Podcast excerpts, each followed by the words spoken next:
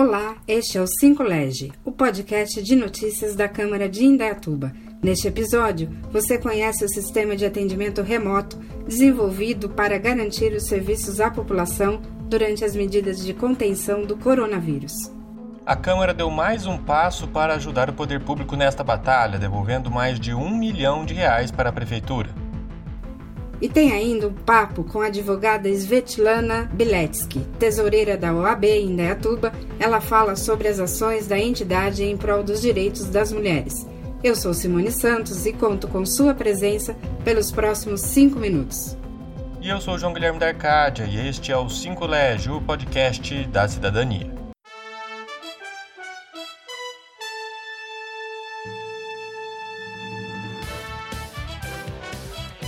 5 Lege. Notícias da Câmara de Indaiatuba em 5 minutos.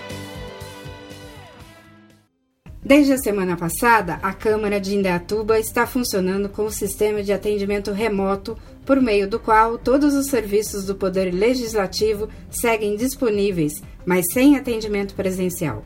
O cidadão que precisa da Câmara pode acessar o nosso site, o www.câmaraindaiatuba.sp.leg.br e fazer o seu pedido pelo sistema ESIC.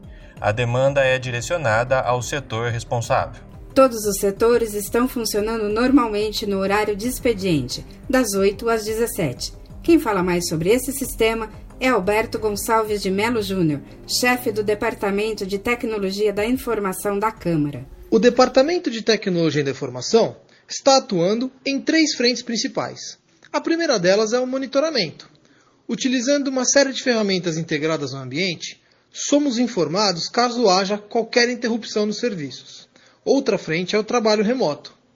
Configuramos uma rede segura para que os servidores conseguissem acessar os sistemas internos remotamente.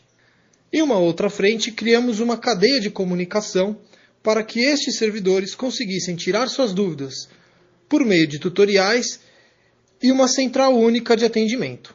Criamos também um grupo entre as chefias para que todos os departamentos conseguissem se comunicar e tratar as demandas interdepartamentais. Lembrando que as sessões ordinárias da Câmara continuam ocorrendo sem acesso do público para evitar aglomerações.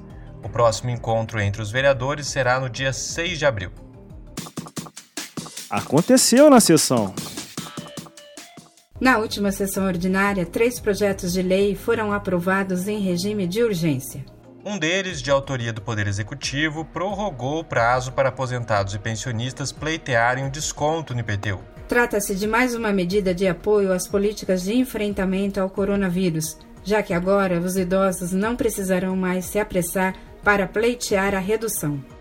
Ainda sobre o coronavírus, o presidente da Câmara, Hélio Ribeiro, devolveu 1 milhão 160 mil reais para o Poder Executivo. O repasse foi possível graças a um corte de gastos considerados não essenciais neste momento. A ideia é que o poder público possa utilizar estes valores em investimentos na área da saúde. O presidente entregou o recurso ao prefeito Nilson Gaspar na última quarta-feira, dia 25 de março. Câmara Substantivo Feminino.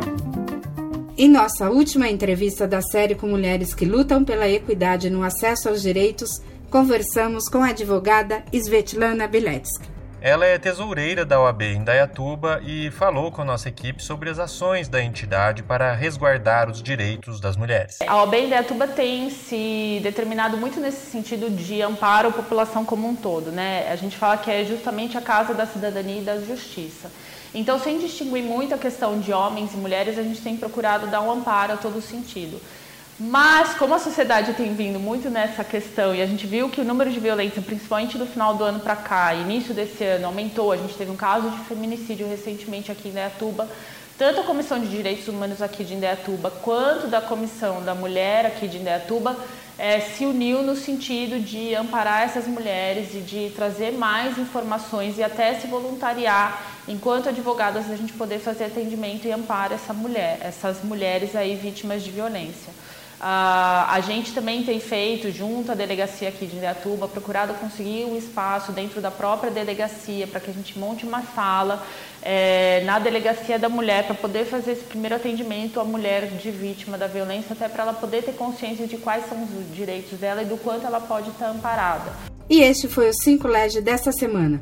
Muito obrigada aos mais de mil cidadãos que, a partir de dispositivos diferentes, ouviram nosso podcast no Anchor, no YouTube e no Spotify. Isso sem contar nossos ouvintes da Rádio Dom Pedro, aos quais a gente também agradece pela audiência. Obrigado e até a próxima. Um abraço e a gente te espera no próximo 5 LED, o podcast da cidadania. Este foi o 5 Lege, o podcast de notícias da Câmara, uma produção do Departamento de Comunicação da Câmara de Indaiatuba.